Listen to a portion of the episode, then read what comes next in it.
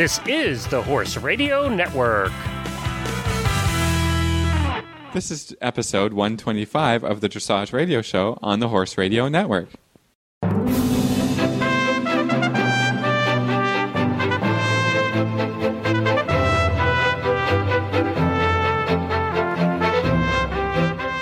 This is Reese Koffler Stanfield from Georgetown, Kentucky. And this is Philip Parks from Fergus, Ontario, and you're listening to the Dressage Radio Show.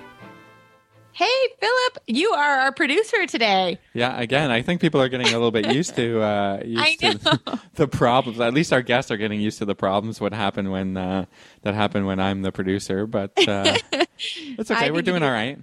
We're doing fine, and I have to be honest, guys. We are um, we're recording early because we're going to the regional finals, and it is feeding time in my barn, and my office is right next to the stalls. So I apologize in advance if you hear a bunch of kicking horses because that's feeding time here at our barn. But um, yeah, we've had a really busy day, Philip. We're um, getting ready. We leave for the regional finals tomorrow, and we're taking five horses, and uh, I'm really, really looking forward to it. I think everyone is um, doing great, and we're really looking. I'm Should be sure- a good I'm show. sure there's a lot of listeners this week, all pumped up and ready, Yeah. and they want to know all the tips for showing really well, and, and how to go to regionals and kick keep kick Reese's butt. And that, that's fine. It, I, hey, if it's a listener, I'm I'm I'm taking one for the team. No, but I think we're really prepared. I, I feel really good about how every horse is doing. You know what's going on. I feel like we had a good sort of fall. Um, we had a good spring, and then I usually take uh, July and a bunch of August off because it's so hot here. Uh, I don't usually show those months, and then we had a show at the end of August, and then we just we had two weeks, and then a show at the horse park, and then a week off, and then now we're going to Chicago, and then uh, everyone's going to get a break after that. But um, that was I, everyone's good. The last horse show went well, and and we actually made a couple adjustments and um, went over a few things, and so I really really feel like everyone sort of knows what they're doing, and and hopefully it'll be a fun time. I'm I'm looking forward to it. well, good luck to the Maple Crest Farm crew. Thank you. you guys. I, I know you're going to do well, and uh, I mean, I can't wait to hear. And uh, we'll have a full report. a full report from regionals and getting ready for nationals, which is next door. Lucky devil. Yeah, exactly. so I know, right? We that we this is the, actually the first show besides Florida that we've traveled to, um, which poses, as we all know, interesting packing challenges. Um, but also, uh, we don't. I'm looking forward to it because we don't typically show out of Lexington, which is which is wonderful. But you know, you do kind of miss, um, you know, going out to dinner and and kind of being as a group and Yeah, you you spend know, some well- time as a team, yeah. right? When you go away, because Exactly. you go you go away together, and um, I mean, you certainly get that atmosphere when you guys go to Florida. Because I've been there, I visited Right. you guys, and you know that's kind of fun. And uh, you know, when you're at home, well, I mean, everybody goes home, everybody sleeps Yeah. in their own bed. There's just a little less, yeah. just a little less of the camaraderie thing. So I think it's Exactly. good for you. Good for you to get out of your you know Yes, get out of your comfort will- zone and. and we will somewhere. post a a stall gating picture i'm sure we'll, we'll Yeah. get let everybody see uh, all the ladies are working on the stall gating so instead of tailgating we'll stall gate so that'll be really fun Could be a little dangerous, actually. i know right be, come but come if you're at the regionals come see us for sure so, Philip, you posted something very interesting on your Facebook page. And for all the ladies and gentlemen out there, uh, we like to have the Philip and Meredith wedding update. So, Well, we're you getting down to it now. I guess we're I about six weeks away.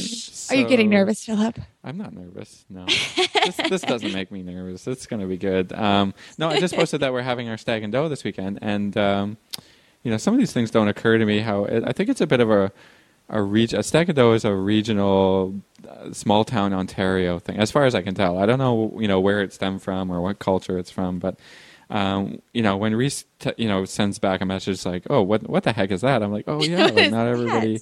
I mean, no, not everybody gets it." So um, it's it's kind of a cool thing. Um, it's kind of my favorite part. Well, I mean, the wedding is fun, but the stag and doe is really fun. It's not a bachelor bachelorette thing.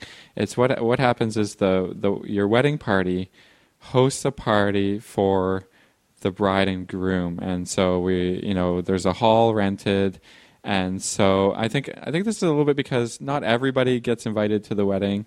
You know, you know we have to keep costs down, and so you know we're having just under 100 guests. And you know there's a ton of people we would love to invite but it just it gets overwhelming right? So what happens is you have this stag and doe. And basically it's it's it's also a party. It's a you know people have it a month or two months prior to the wedding, and uh, you know we have a DJ and there's food and there's dancing, there's party games, there's there's a lot of games, and um, basically what it is is uh, it's a party, but it's also a fundraiser for the the bride and groom. So it helps raise a little bit bit of money going towards the the wedding, uh, the wedding costs, which are astronomical. I don't need to tell Yeah. everybody that, but it's, inc- it's yeah, we it's all crazy. anybody that's gotten married, it's ridiculous. It is Yes. crazy. So this helps out with it. So you know, there's a lot of you know, there's a there's a, do- a, a door charge, I guess, and then you make a little bit of money on the the sale of you know beer and wine, and and in the end, uh, you, it's kind of like you get to have an extra party with all your friends and your family come, and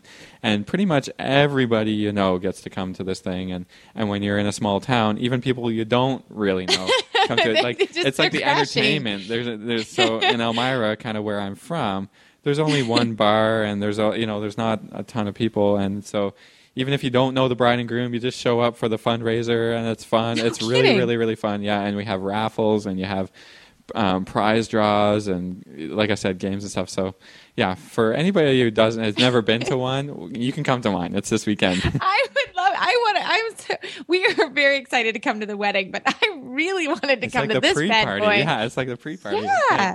the wedding Well, how the fun wedding. is that? Well, Yeah. I'm glad you explained it to us on the air because I really didn't know what it was, and I'm I'm like, what what is that? Is that a? I thought you were going on your bachelor party. Is what I thought it was. Oh well, that's and we have Meredith that. was So going. there's another party to do with the bachelor party. And oh, then, how uh, fun is this? Oh, I feel like having I missed yeah, out. Like um, we're not like Meredith is not having a shower because she we much prefer the the stag and doe than you know having a shower. So Ah. yeah, I mean it's a chance for like you don't bring a gift or anything. You just show up and you. Does everybody have a stag and doe, or is it is it just uh, not everybody? I, pretty much everybody I know, except for people who are from like the big city of Toronto or that, don't have it, and I don't know culturally how it works um, with different things. But I know like um, pretty much everybody I know has had a stag and doe, and it's just it's an excuse to have a uh, have a party. Another again. party. Yeah. Well, I love it. Well, that is so exciting. Thank you for explaining that to us Well, on a air. non because- a non horsey thing we can bring to the dressage. I know we can dressage radio show. Well, it's the Philip. We're going to do a weekly Philip update on the wedding because we all have been there, and it's such a wonderful time. But it is also stressful, and it's also stressful to have horses during this time. So, yeah, Well, we absolutely. still got to ride. Still got yeah. I mean, uh, still, Yeah. uh, still have lessons to do on Sunday, so we'll see how that goes.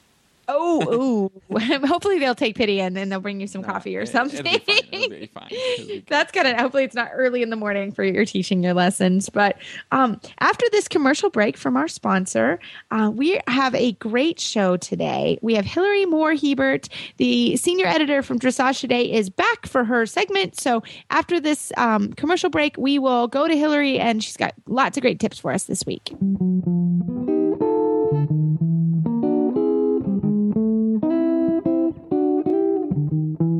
Judy, I've been hearing a lot of good reports about this new TheraWool product line that you adre- introduced earlier this year.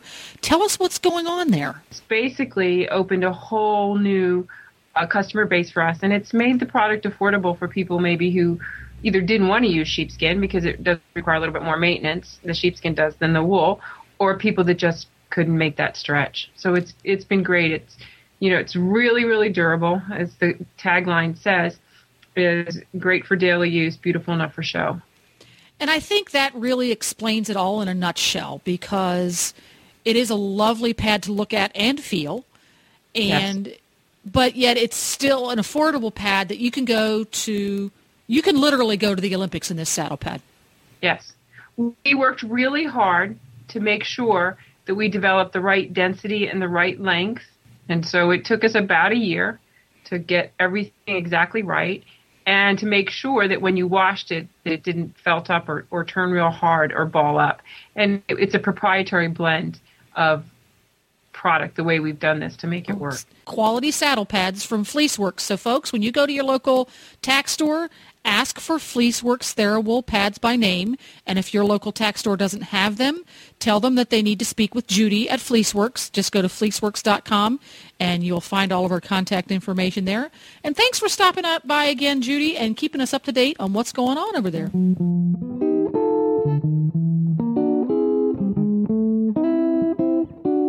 Have Hilary Moore Hebert from Dressage Today. She is the senior editor, and she's here to do her monthly column, as we like to say, on Dressage Today and what's coming on in the magazine. Hilary, thanks for coming on.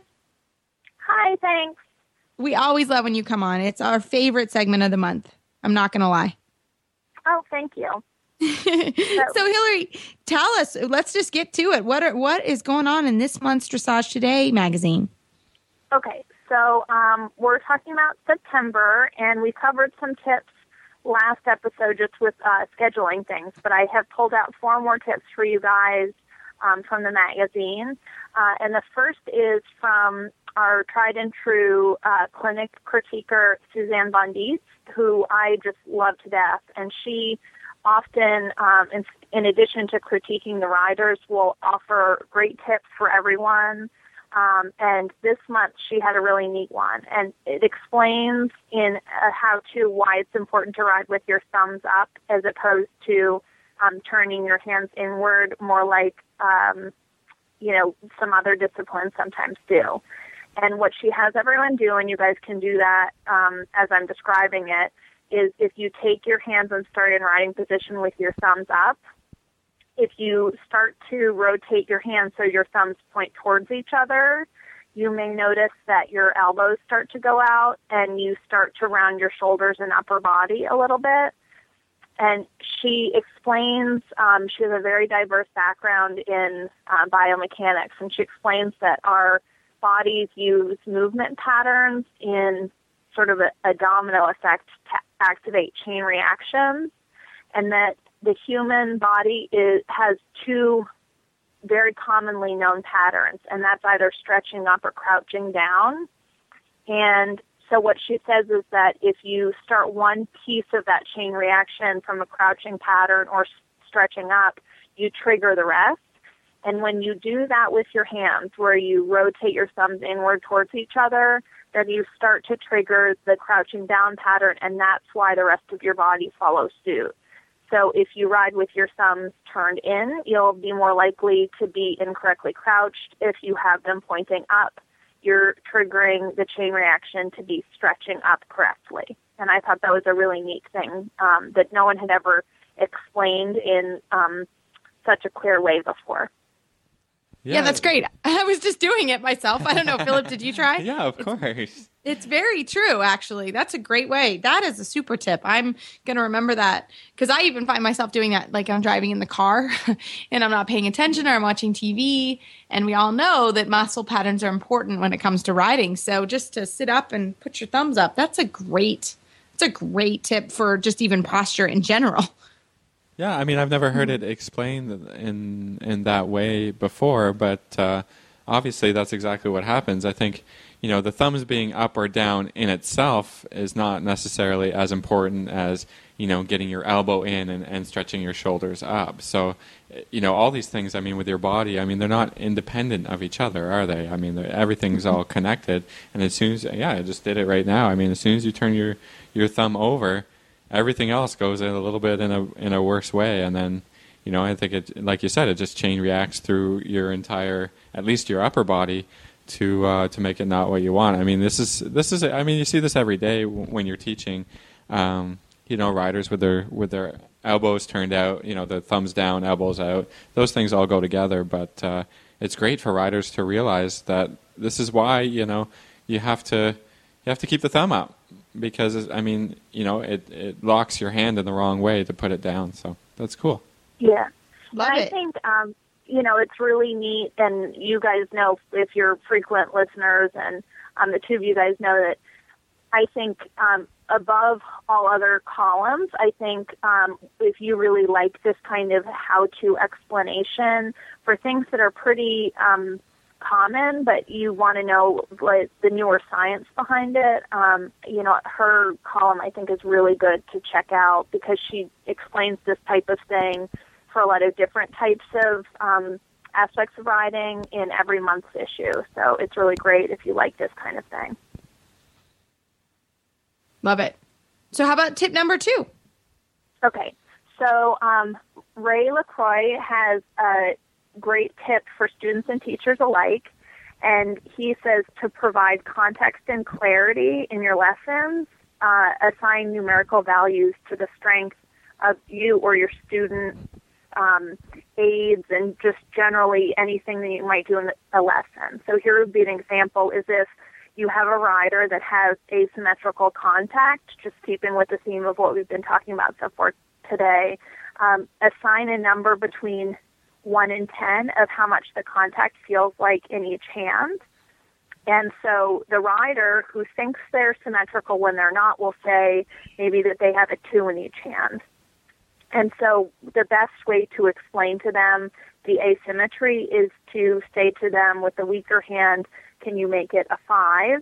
And then when they feel a five and a two, then what they'll feel is asymmetrical, but it will be truly symmetrical. And so then you can say at that point, okay, this is actually symmetry and start to understand, you know, how what you can feel might be different from the reality of things. And I think that that applies to really almost everything that I can think of in terms of the aids or um, your position or whatever when you're riding in a lesson. And I thought it was a neat idea of, you know, give a quantity to what you're talking about so that you can, you know, use that as a baseline. Yeah, that's a really interesting take on it actually because you know i think the biggest one of the biggest discussions we have as trainers is how do you teach feel? Because what i feel and what philip feels and what hilary feels what we all feel is different. So to be able to sort of assign a way to describe at least a piece of it is that's a really interesting way to think about it. What do you think philip mm-hmm. Well i kind of got this um, you know when we started learning a little bit from scott hassler because he uses a little bit nu- that numerical thing um, for a lot of aspects of the writing, and and um, so I tried to take that from his teaching, and uh, this is a little bit of a different take, but I mean, you, you, talk about you know using a dial, right? And and when you're teaching someone, it's helpful to say.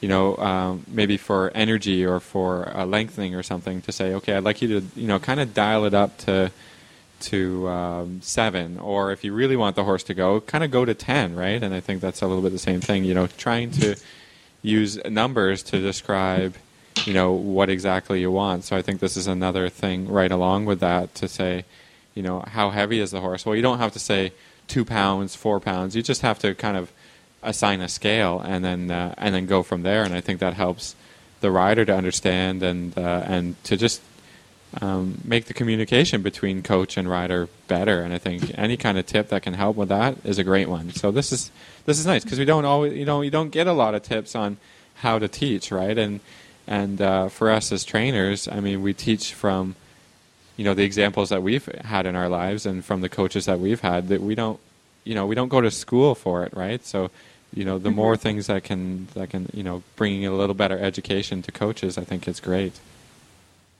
And I think, um, you know, it's interesting that you said that because it reminds me of an article we did last year with Shauna Harding because she does the same thing training horses where she thinks about riding the horses um, for a uh, six when she first is training them and then she increases it to a seven and then she has a, a time when they're ready for it to ride for a ten, you know, when they're competent and strong enough. And I think that it's interesting because it seems like if you take Ray's concept, Scott's concept, and Shauna's concept, you can really think about how you can use that, you know, scale of things from one to ten and how you can explain to people, you know, for example, in the trot lengthening, you you right now are riding for a nine and your horse is only strong enough to handle a seven. You can't push that much because you're actually, you know, going beyond his strength and as a result, you will earn a five in the in the show ring. And I think you know it's really neat to think about those things because I think it's much more um, understandable to people than just saying, "Oh, right now you're pushing too hard," or "That is good," or "That is not good." You know. No, absolutely. I think that's a really good way to do it. I mean, I, and I love the idea of the dial, and I love the way of you can't always ride for the ten. I mean, I think you, we all strive to ride for the 10, but there's some times where your horses are tired or, or whatever, coming right after a horse show or even leading up to a horse show that you have to be able to like Shauna was saying, maybe ride for the six one day and, and be okay with six. And then the next day you go for seven. Um, so I think that's, those are all really, really interesting ideas. Mm-hmm. Well, great. I love that one. Hilary, what's our next one? Okay. So then on the other side, I think that this is a nice um, transition into this. Uh, our transitions column that we have, um, we had a submission from Amy Tolnish, and I think it's a great piece of advice because I think um, we get into sort of the serious training and thinking about how this is a sport and um, amateurs compete against professionals, and so everyone gets really intense. And she had a great piece of advice for anxious riders, not just people who are nervous, but also I think people who have uncertainty. And she says, give yourself a break, and that for the majority of this um, sport, most people do this as a hobby, not a job. And we have to remember that hobbies are fun. And she makes a really good point. She says that, um, you know, say you're afraid of cantering, this being able to canter um, really make you a better person or a better rider? And her answer is absolutely not. And I think that that's really worthwhile to think about because I think we can get very focused on goal setting, which I think in its place is good to do, but you can kind of get so intense in type A that you forget about the fact that you're what you're doing is um, having fun and making sure that where you're setting your goals has to go in that direction. It doesn't necessarily have to be constantly about you know progressing and winning and achieving all the time. Yeah, I think that's that's just great advice. I think for all of us, you know, I think, I mean, we, it is all of our jobs in one capacity, you know, to do that. So, you know, it, it, it is different when you talk to a professional rider. You know, we're always, um, you know, on some level on display or always teaching and always learning and that type of thing. But it, it is true. I mean, I have my own horse that there's some days I'm just taking him on a hack because that's what I want to do, and uh, you know what I mean. And and he's great and he's doing super, and and so it is what it you know and in that case but it is true and and just because you have a bad ride it's hard uh, especially it isn't it, when you're a trainer you at least have maybe five or six more. So at some point your law of averages someone's probably going to be good that day. But if you you know what i mean? Someone's like, going to be good that day somebody's going to have a good day. Please somebody be good. But you know there are times when i've been away training and maybe i only have one or two horses and it's really you have a bad ride and your whole day just you know, it's really hard versus when you're, um, you know, when I'm home and I have all my horses, you know, I, I had a bad ride on that horse. I maybe think about it for a few minutes and then I move on. But when you don't have that, that type of volume, it is hard to do that. So it's just something that I, I, you know, sometimes have to really watch my balance when I'm away and don't have all the horses that I ride now. Philip, how about well, you? Think, oh, Hilary, go ahead. Oh, I was just going to say, I think too that if you do enjoy showing, that puts a lot more pressure on. You know, people say, oh, the reason that um, professionals have sometimes an easier time at the shows is because it's just another day at the office. But I, I think it's more than that. I think it's not only that it, there are so many shows that it is just another show, but also when you are riding three or four horses at whether it's a show or at home and you mess up um you know a line of uh your leg yield then it doesn't matter. You can sort of say you know whatever I'll go and I'll do it on three other horses and I'll have confidence there. I think it's hard sometimes when you are riding just the one horse. I really um applaud people for having one horse and and continuing on when you do have hard times like that because it does mess with your confidence sometimes because you know, it's your one shot. And I think you just need to keep on keeping on and you realize you work through it. Um, but, uh, yeah, I totally agree. I think, you know, it can really hit you when that's your one chance to get it right. Yeah, I mean, for me, I mean, I, I have to constantly be taking a step back, um, especially when I'm teaching or, you know, a lot of times when I'm riding my, my own horse and or you know one of the horses that I'm riding is and things don't go super well, I can shake it off easily, more easily myself than I can when a lesson doesn't go right because I just you know I get so kind of motivated into doing something and getting something right that it becomes you know very intense and uh, and you know so and I think at this point like a lot of my students know know me and know you know not to take it personally but sometimes halfway through i just need to take a break and say okay step back for you know step out of step out of yourself for a moment and just you know take the perspective of the rider who's in the lesson at the moment that they're doing it for fun. Like for me it's it's fun to teach and it's fun to ride and it's fun to learn and it's fun to show but it is you know my passion and uh, and sometimes that passion comes out um, pretty strongly. So um, it's good for everyone just to say, you know, let's let's just take a break, or you know, uh, let's let's go at this next week, or you know, let's let's have an easier week, or or whatever, just so that doesn't the whole thing doesn't get snowballed into, you know, when especially when there is a problem, to just uh, that you know the timeline can be as short and as long as you want to fix the issue, right? And uh, sometimes mm-hmm. longer is better. So.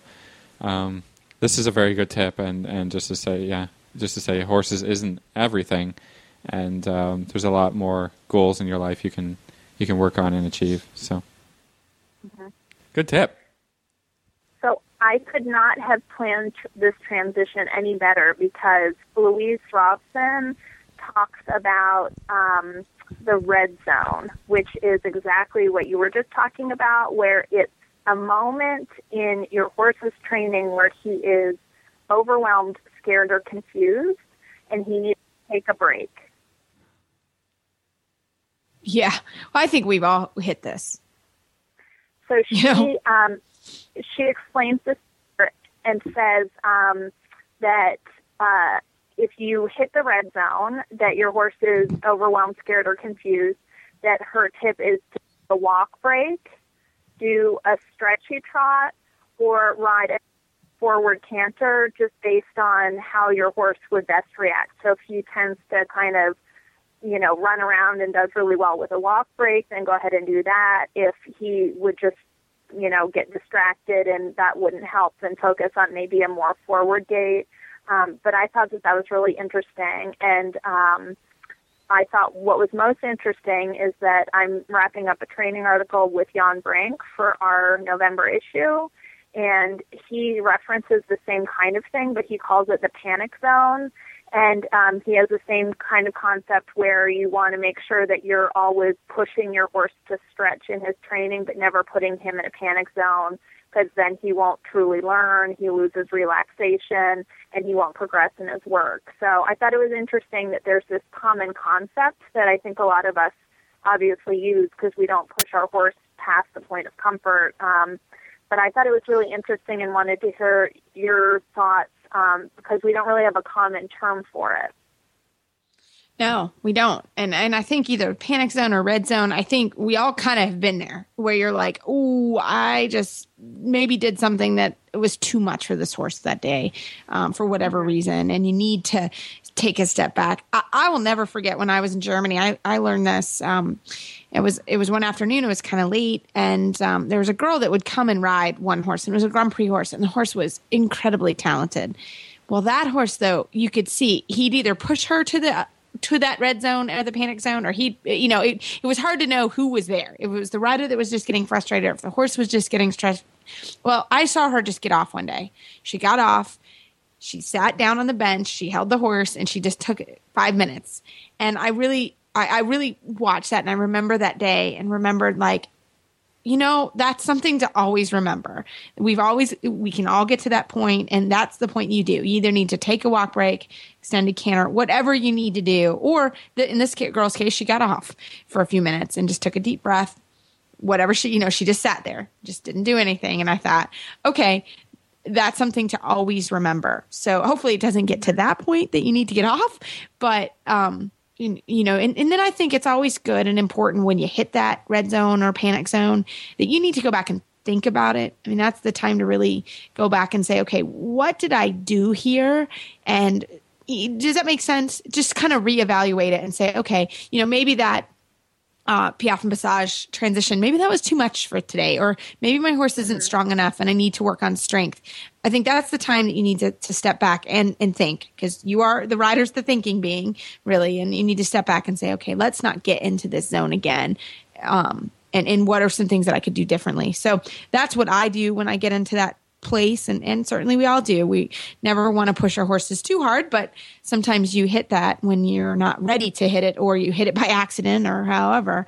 So those are some of my experiences. I personally just try to go to walk regroup and rally and then um, and then go back and do what i was doing or, or maybe reevaluate at that point. Philip how about yourself Well, I mean, uh, like you said, we really never kind of intentionally go there, but uh, sometimes it happens in the training and, and whatever. And whenever, whenever the horse is scared, or you, I mean, you can't, um, you can't feed into that, right? Like you said, like we're the ones with the brain; they have the walnut brain, so it's not it's not really their fault when they go there. And whenever you know, if it happens, then what I do is just little stretch trot or walk, and then the session is done. I won't even go Yeah. back to Yeah. training, whatever it was.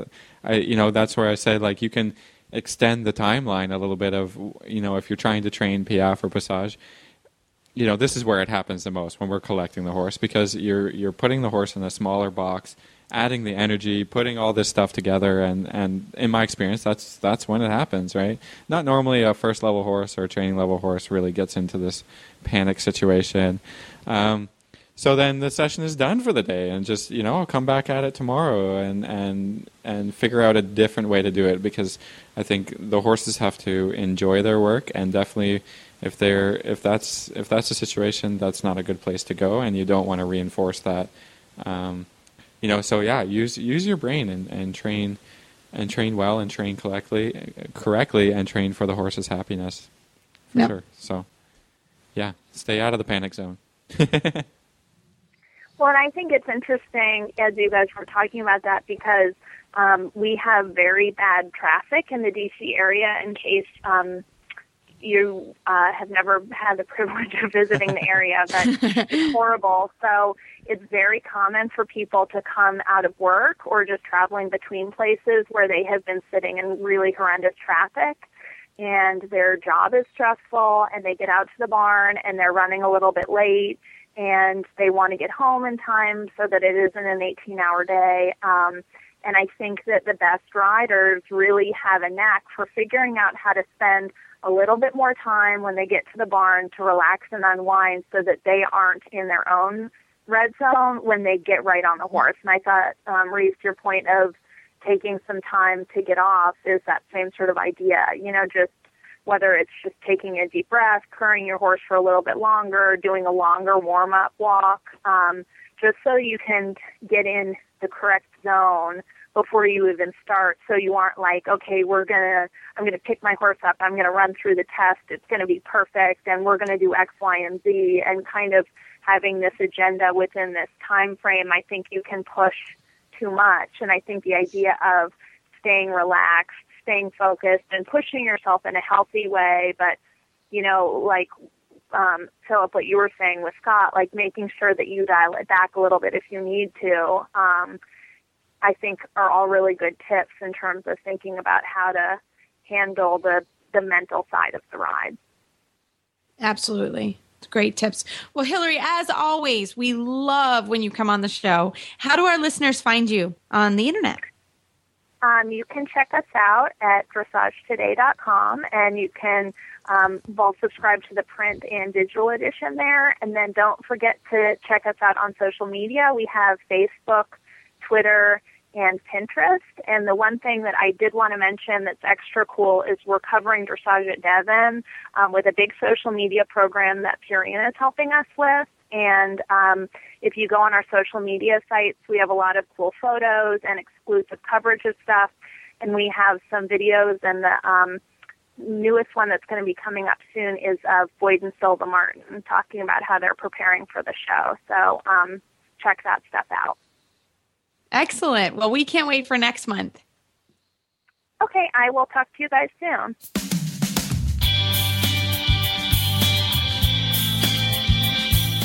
Glenn the Geek here. The life of horse person is hard enough, and we all hate doing the required paperwork, and unfortunately, many of us never get around to it, and it just piles up on our desk. That is about to change thanks to the Equisketch Records app for your iPhone or iPad. My wife and I use it to track our horses, and we absolutely love this thing. Equisketch Records is the most thorough and complete equestrian records app on the market today. We love this app because you can track your farrier work, your dental, your coggins, medicines, worming, and so much more. And you can get reminders on your device when all of these things are due. You'll never forget a worming or shots or farrier visit again. But it not only tracks your horse, you can also manage your horse shows, including individual events. You can manage riders, including lessons and memberships, and so much more. And you can sync it between your iPhone and your iPad, and all of this for the price of a couple of cups of coffee from Starbucks. Search for Equisketch Records in the iOS App Store or go to equisketch.com. That's E Q U I S K E T C H.com. Equisketch.com. Well, as always, Hilary does such a fabulous job, um, and and it's really one of my favorite I love segments that we do segment. every yeah, Yeah, I love all it. kinds of different things. Yeah. and, uh, it's like a condensed version of five shows all in one, right? We get I know. like, I love four or five tips, so it's it's fun. Yeah, yeah, it's great. It's fun. And then I I go and then I just got my magazine. So I yesterday. So I like to talk to Hilary and then I like to go to the magazine. So and, and kind of re re look at everything. So love her. So thank you for coming on.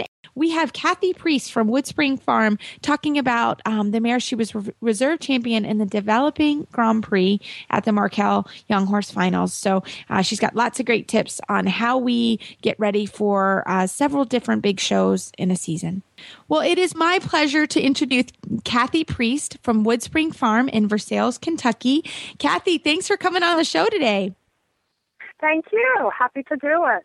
We're really excited. Well, um, you are my neighbor and friend, and I was so excited to hear how well you did with the mare that I just adore, Wild Dancer. You were second and reserve champion overall at the Developing Grand Prix at the Markel Young Horse Finals, correct? Right, that's right. And she actually was second in the I2, and she won the developing Grand Prix, but then was reserve champion overall. Wow. Well, I just love this mare. So, can tell us a little bit about her, Kathy? Okay, well, she is a mare that um, um, I bought as a coming six-year-old. Um, I, I owned her originally with my business partner in Holland, and then um, a year or so down the road, we sort of traded out interest of another horse I had there. So I now own full interest in her and have for the last um, oh several years, I think. And she's been a horse that when I got her, our sort of our business agreement was that you know I I didn't have to sell her quick as a sale horse. I could keep her and train her along.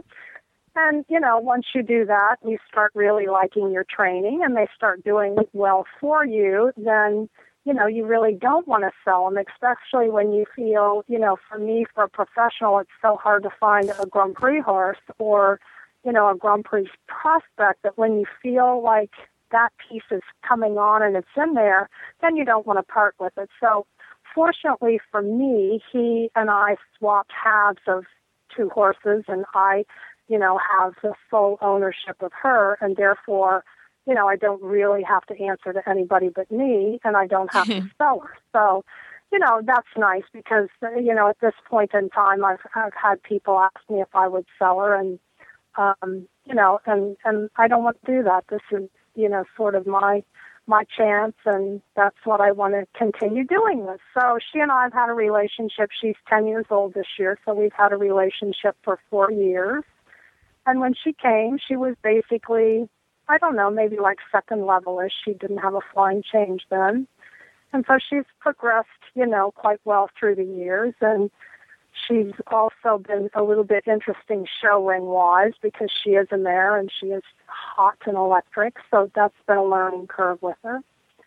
So that's that's a little bit about her, and I'm happy to have her. Yes, and you, you, yeah, and you guys are a great team. I've seen you in person, and, and a wonderful, wonderful horse. So, Kathy, Well, I- you. we had a we had a question for you, and, a as a trainer tip, um, you know, a lot of us are going to regional finals ne- this week, and then hopefully we'll all make it to the national finals, and it will be very packed here in Lexington in November. Right. My, my question for you though is how you know it's very tricky because you had to have this mare sort of peak uh, at the young horse uh, developing horse finals in august and we go back Uh-huh. to lamplight this week for the regional finals Uh-huh. And then we got Uh-huh. to peak again in November. Hopefully, fingers crossed that we all get to the national finals. So, can you talk to us? Um, how how do you do that? And and some things that you've done well, and things maybe, as we all know, sometimes we've not done things well. So, can you talk a little bit about that as your trainer tip? Sure, absolutely. Um, you know, I, I, I every every horse is different, and I, I think mares in themselves are a little bit unique, especially when they are such you know goers and triers. They can sometimes make life um, a little bit harder on their body than they need to. Geldings sometimes they're the same way. I, I have a gelding that's also showing the FEI, and he's really not so much like that. Um, you know, he he's kind of super straightforward, does his job. You know, he's just a whole different um, personality than than than say like this mare is. And my my own personal mistake that I made this winter, um, I feel that was a big learning curve for me with the mare is by the end of the Florida season, you know, I sort of had in my mind that I would keep training for the Grand Prix, but I'd have a nice season showing the CDIs and the small tour St. George I won. And really by the end of the season, I just had her like over the top. She, you know, was just not good in the ring. She was way too tense, way too hot you know, and and I think a combination of that was also thinking, you know, okay, I I, I want to um I want to I, I want to keep training on the Grand Prix. I want to keep working everything that I need to have that, you know, and then I would like back down a little bit and show the St. George and I won. That did not work, and you know, going to the big shows like that, it, I put her in too much of a pressure cooker so I that was for me a, a real learning curve. And and I think probably the thing I have to tell myself with with this particular horse less is more. Less is more. And so this summer um I, I just sort of told myself had a few shows lined up I came home and you know she got a break and you know you're back out in your pastures and you're in your own bed so to speak and did lots of walking in the hills and that sort of thing. And then as I brought her back I brought her back in mind that you know okay the small tour's over. I'm not doing any more of that. And let's just keep training toward the Grand Prix in a quiet way and show and see what I've got. So I felt like, well, you know, it really feels pretty good at this point. I'll go try qualifier, and if I get a 65 or above, then I'll go do the second one because, as you know, you have to have two qualifiers. And I wasn't ready early in the year, like in Florida. So I went to the first one and I got a 65. And I thought, well, great. And so I had to immediately find another qualifier and um, I think that one was maybe like several weeks later. And these qualifiers were sort of a distance away. Maybe one of them was in, um, I think, Lexington, Virginia. Yeah. So that's quite a distance. And then the second one I could do was in Chicago, so I had to travel for that one. And in between, I gave her lots of breaks. And and then I also find with her in my daily work, if I do some work, I walk. I do some work, I walk. I probably do more walking than with her than I do any other horses because it just relaxes her. And she's easy to get more fired up the longer she goes. So, so the, the learning, piece, the peaking one is, you know, they have to train comfortably, they have to train calmly, and they don't have to train everything every day. They can, you know, out, they can they can have days off. They can walk in the hills three days a week. So for me, that was a, a learning curve and a way to balance her and her showing and sort of a little bit her show nerves um, so that she's successful showing and, and relaxed in the ring. And, and this year she's been quite relaxed in the ring and um, that's been a really great feeling. So I feel like that piece I'm on the right track with her. And you know, no, you, you never know. I mean, like you say, we, we're going to a show this weekend, and we'll see how we do. On a daily basis, she's really you know, training well and feeling good in her body. Well, I think the real So message I don't know. Yeah, that, I think does- that's a you good know, one. does that kind of answer? I mean, I've made a lot of mistakes. I'm a little bit of a type A personality, so you know, for me, I can train. I mean, I can ride all day long. but that wasn't that wasn't the that wasn't the best way with That her. wasn't going to work. Yeah. no, it doesn't work. And, and I know, you know, knowing I had this other show when I came back from the Young Horse Grand Prix, you know, we were four days there because you sh- you showed a day and then you had a day off, which you trained that day, and then you showed a day, and we were there the day before. So we really had four sort of intense days. And when I came home, she got an entire week off of just, uh, you know, turn out in the paddock. I backed her grain down. I maybe like tack walked her toward the end of the week, a couple of days, and then, you know, went back to work on the following like Monday or something, and like just eased her back into it. And now she's working full speed and ready to go to the horse show. Yeah, well, I was going to say, the, yeah, the message is is a little about a little bit about know your horse because there's no No. blueprint for every horse, and you've got to kind of No, figure out your own plan and and follow a path, stick to it for a while until it doesn't really work, right?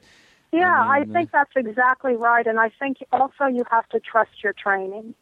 And, you know, you can't be afraid to back off and say, oh my God, if I back off, is she still going to do 15 one tempies when I get back on a week later? Yes, she is. She did. It was fine. You know, so that piece of it, you have to make yourself a little bit let go and then try it. And I don't know, it's, it's, it's worked for her. So, No, I think Um, that's so true. And I- and I think you know the week of the horse show, you know, in theory in theory, you shouldn't enter the horse show if you're not ready to go to the horse show when you enter.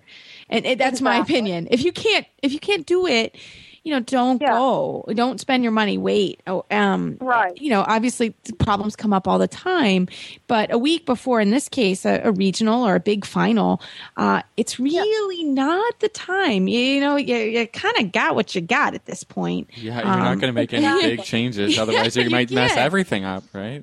Right. No, yeah, and you know, you just keep trying. It's like for me, I keep trying to improve the the the quality of like the Piaffe and Passage because that is one of the most important pieces in the in the Grand Prix. And in a young Grand Prix horse, you're always striving to improve that.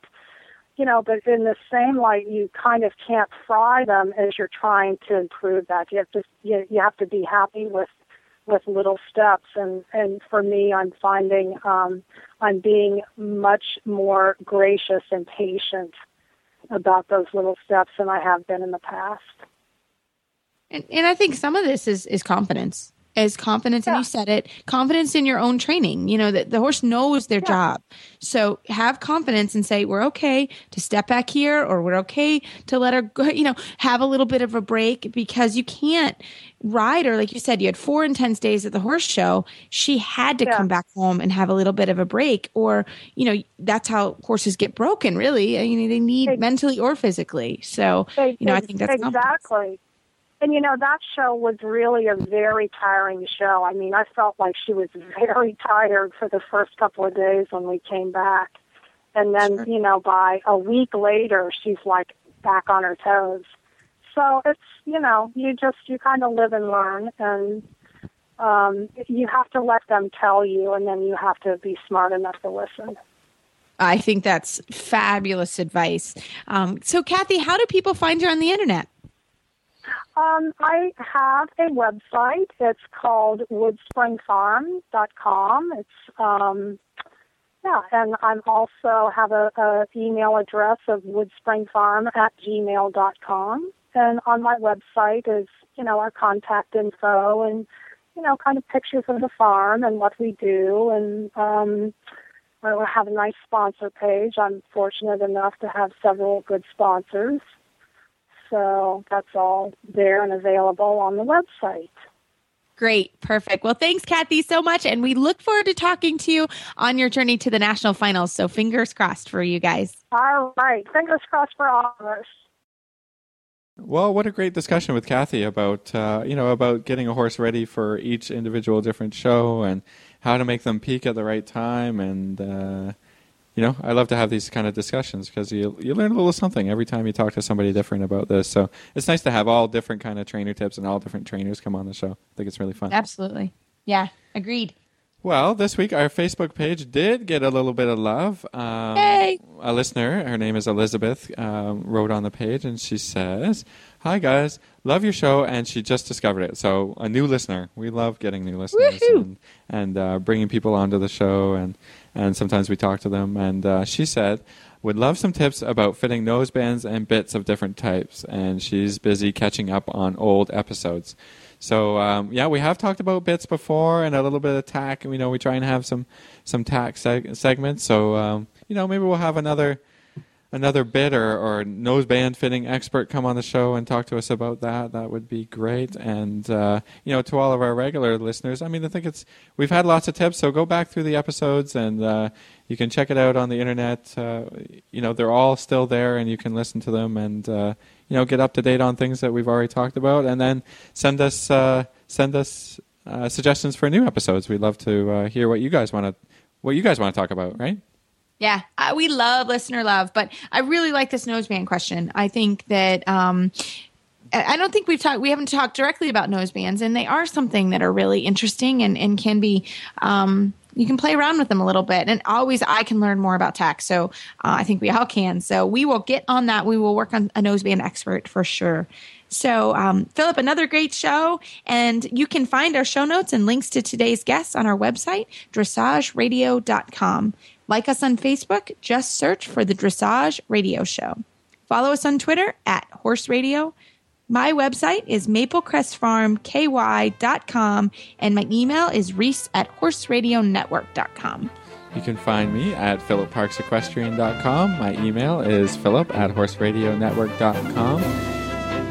I'd like to thank our sponsors this week for allowing us to put on our, another great show. And don't forget to check out all the other shows on the Horse Radio Network at horseradionetwork.com. Everybody, keep your heels down and your shoulders back, and we'll talk to you next week.